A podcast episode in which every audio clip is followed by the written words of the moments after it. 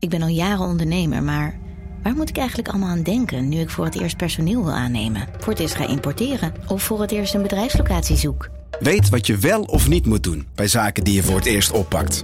Check kvk.nl voor praktische stappenplannen. KVK, hou vast voor ondernemers. Al 125 jaar kwaliteit voor jou thuis met Miele. Dat vieren we met jou. Ontvang nu tijdelijk een cashback tot 125 euro op veel Miele-apparatuur. Geniet van de kwaliteit van Miele. Voor perfect verzorgd wasgoed en kleding die veel langer mooi blijft. Voor een stralend schone vaat, even perfect als jouw diners. En een stofvrij thuis waarin echt hygiënisch schoon de standaard is. Check miele.nl voor alle feestelijke aanbiedingen. Vanaf de redactie van NRC het verhaal van vandaag. Mijn naam is Thomas Ruip.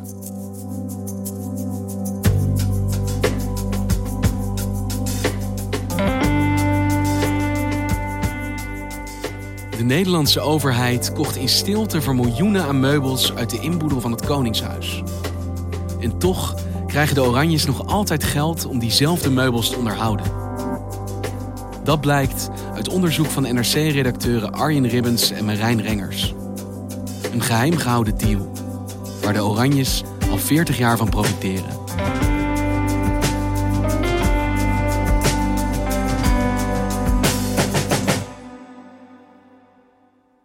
and selling for $7 million.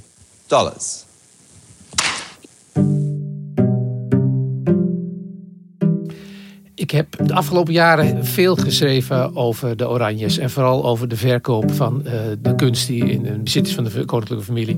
En ehm, in januari publiceerde ik een groot artikel over uh, allerlei 17e eeuwse tekeningen die bij Sotheby's uh, in een veilingcatalogus waren opgedoken. NRC-journalist Arjen Ribbens die ontdekte dat bij Sotheby's in New York bijzondere stukken onder de hamer gaan. 13 tekeningen van oude meesters, 12 kavels met Chinees porselein. Zullen echt moeten gaan sparen als we, als we mee willen doen. Allemaal ingebracht door prinses Christina.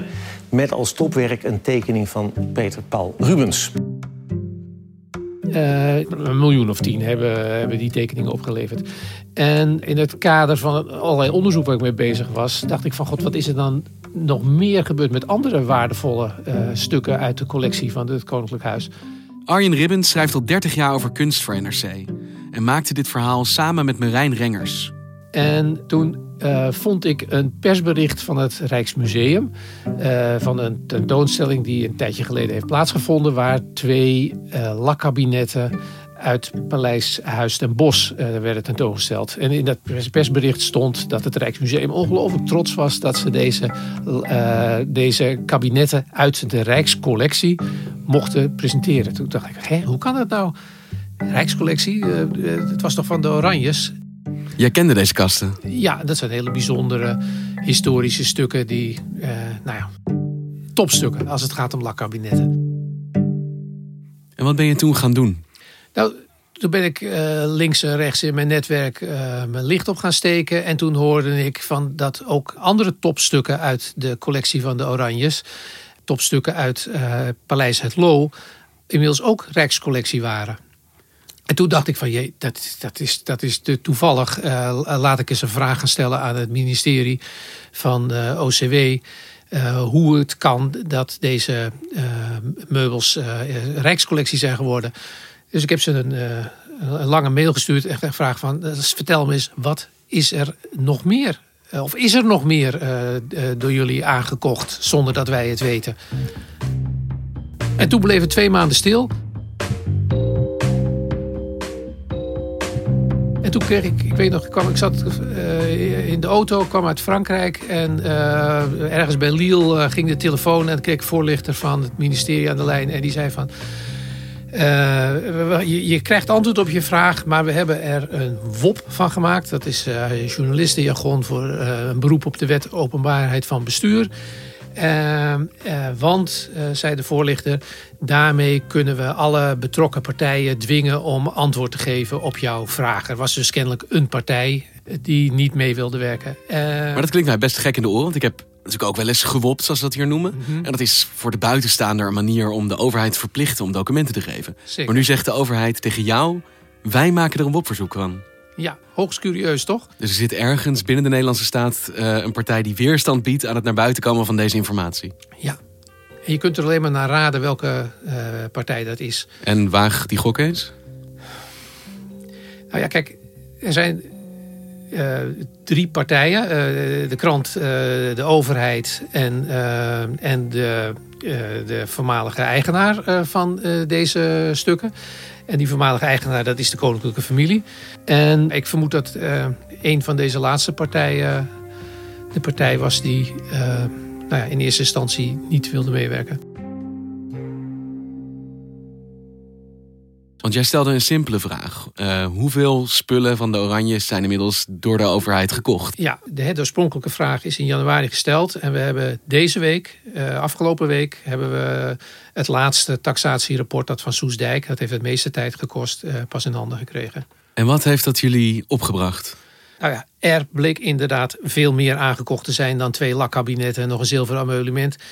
500 pagina's lang met op, uh, per pagina soms wel, wel 60, 70 uh, meubels uh, beschreven die allemaal aangekocht zijn. Dus het gaat dus in totaal om vele duizenden meubels. Om een voorbeeld te geven, Paleis het Loo alleen al 5000 inventarisstukken overgenomen. En één inventarisstuk kan ook een compleet servies zijn uh, van 200 delen. En Arjen, je hebt hier uh, een enorme stapel papier. Want dit zijn dus de spullen die vanuit die paleizen zijn gekocht door de staat. Dit zijn de, de taxatierapporten van de koninklijke paleizen. Misschien kun je een kleine bloemlezing geven? Zeker. Uh, ik, zal, ik zal wat voorlezen uit, uit het taxatierapport van Paleis het Loo.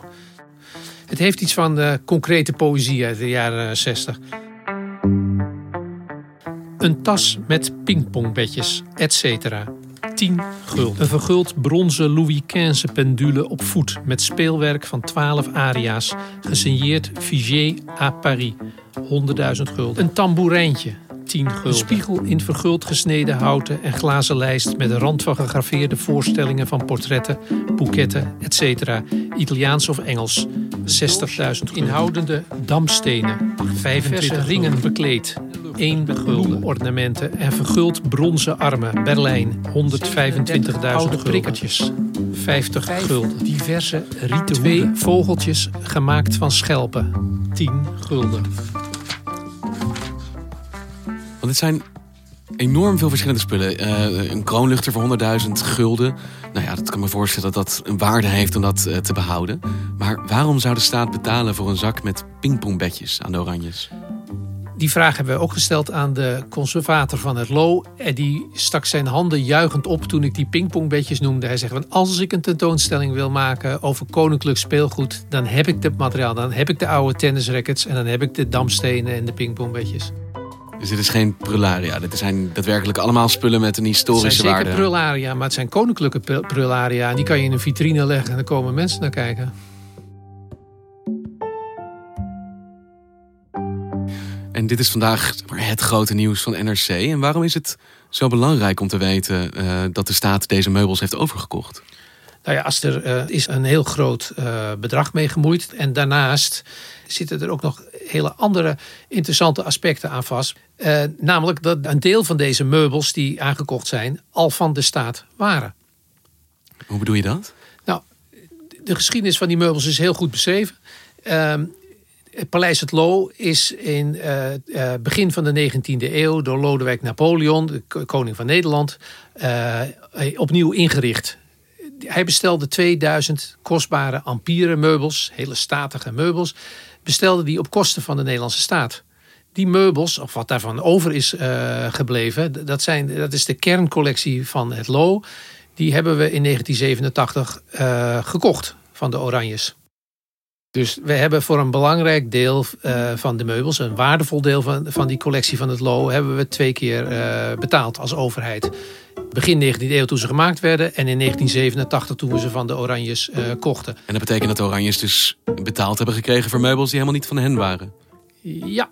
En het belangrijkste nieuws heb ik je eigenlijk nog niet verteld. Ehm, nu al meer dan 30 jaar ontvangt het staatshoofd, eerst koningin Beatrix en nu uh, Willem-Alexander, een vergoeding voor het onderhoud van inventarissen die door het Rijk eh, feitelijk onderhouden worden. Dus simpel gezegd, ze krijgen geld om meubilair te onderhouden dat niet meer van hen is en dat ze ook helemaal niet onderhouden. Ja.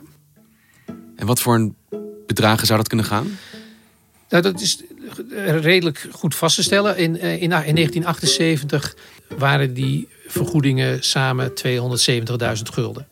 En omdat ze geïndexeerd zijn, eh, kun je dan redelijk schatten dat dat nu om een vergoeding van ongeveer 320.000 euro gaat. Per jaar?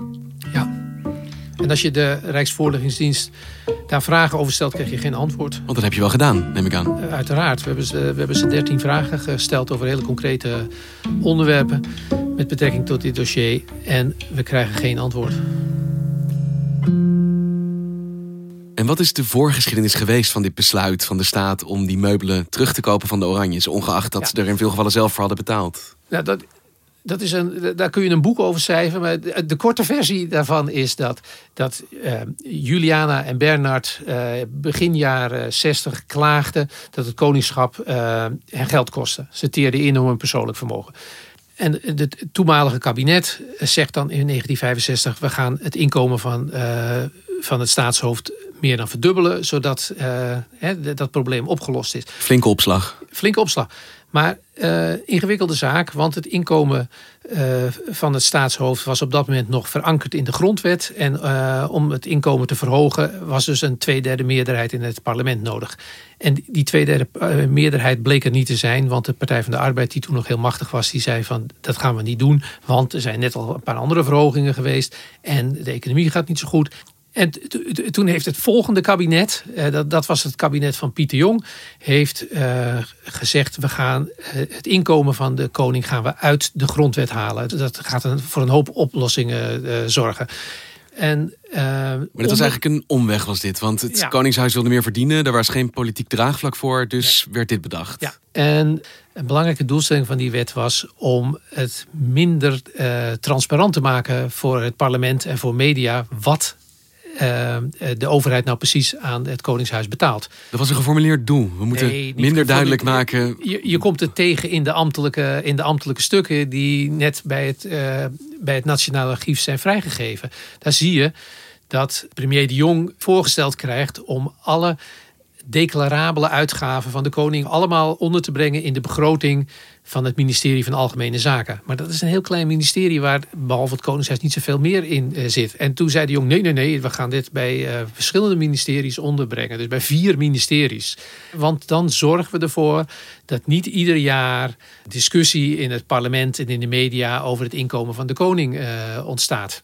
Dat is de oplossing voor de discussie. We maken het intransparant, zodat niemand eigenlijk precies weet ja. hoeveel geld er van en naar het Koningshuis gaat. En we hebben dus ook documenten gevonden waar blijkt van dat het dan zo diffuus wordt dat ook de overheid geen zicht meer heeft op die declarabele uitgaven. Ja. Want dan opeens vinden we rapporten uh, uh, en notities die heel vermakelijk zijn. Dus twee ambtenaren die komen elkaar tegen op een nieuwjaarsborrel en met een glas in de hand vraagt de een de secretaris-generaal aan de ander van hoeveel denk je dat de Oranjes uh, hebben gedeclareerd de afge het afgelopen jaar? En dan zegt die ander nou 25 tot 27 miljoen gulden, gok ik. Nee, zegt die uh, andere, andere. Het is al 37 en volgend jaar wordt het 40. En... Dus, dus de hele financiën van de Oranjes worden zo intransparant gemaakt... dat niet alleen burgers en journalisten niet weten hoeveel geld erin nee. omgaat... maar ook de ambtenarij niet meer. Geïnstitutionaliseerde intransparantie. Ja, hoogst vermakelijk. Er is altijd zoveel te doen over het Koningshuis, over het geld dat daarin omgaat. En dus vroeger dus ook al, begrijp ik van jou. Ik heb er zelf helemaal niet eens een sterke mening over, over die monarchie. Maar als ik elke keer weer hoor dat het zo intransparant is, dat er zoveel moeite gedaan moet worden om deze informatie te achterhalen, dan denk ik, ja, dan maak je het jezelf ook zo moeilijk. Ja, ik denk dat de PR-adviseur zou zeggen van betracht iets meer openheid, dan voorkom je een hoop narigheid. Want dit leidt iedere keer weer tot een hoop uh, slechte publiciteit. Eerst was er gedoe over zijn vakantievilla in Mozambique. En onlangs ging het weer over een nieuwe prijzige speedboot. En nu is er trammeland. Het gaat om over dat er zoveel kosten zijn. Die zijn verstopt in allerlei begrotingen. En dan ging het vooral over het opknappen van de paleizen. Paleishuis ten Bosch wordt voor 35 miljoen De kosten van euro. een extra werkplek in de tuin van de Horst. RTL Nieuws die bracht twee weken geleden naar buiten... dat er in het geheim destijds afspraken zouden zijn gemaakt dat het Koninklijk Huis daarvoor gecompenseerd zou worden. De Groene Draak, dat is de boot van prinses Beatrix. Kunt u eens uitleggen waarom de belastingbetaler moet opdraaien voor het onderhoud van die boot? Het is een dankbaar onderwerp.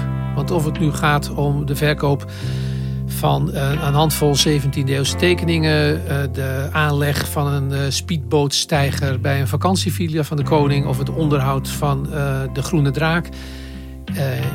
Altijd is er iets te, valt er iets te ontdekken. Het is een journalistieke kermisattractie. Het touwtje trekken, altijd prijs. Dankjewel, Arjen. Alsjeblieft.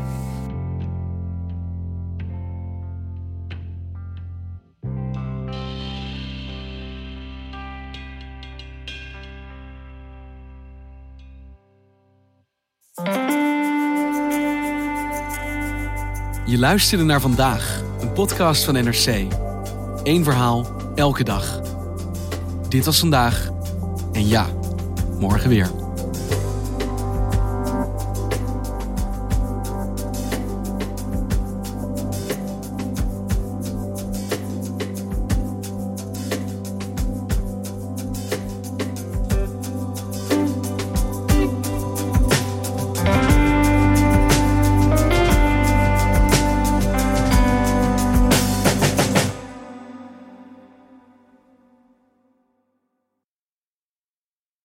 Technologie lijkt tegenwoordig het antwoord op iedere uitdaging. Bij PwC zien we dit anders. Als we de potentie van technologie willen benutten, kunnen we niet zonder een menselijk perspectief. Human-led, tech-powered noemen we dat. Ga naar pwc.nl.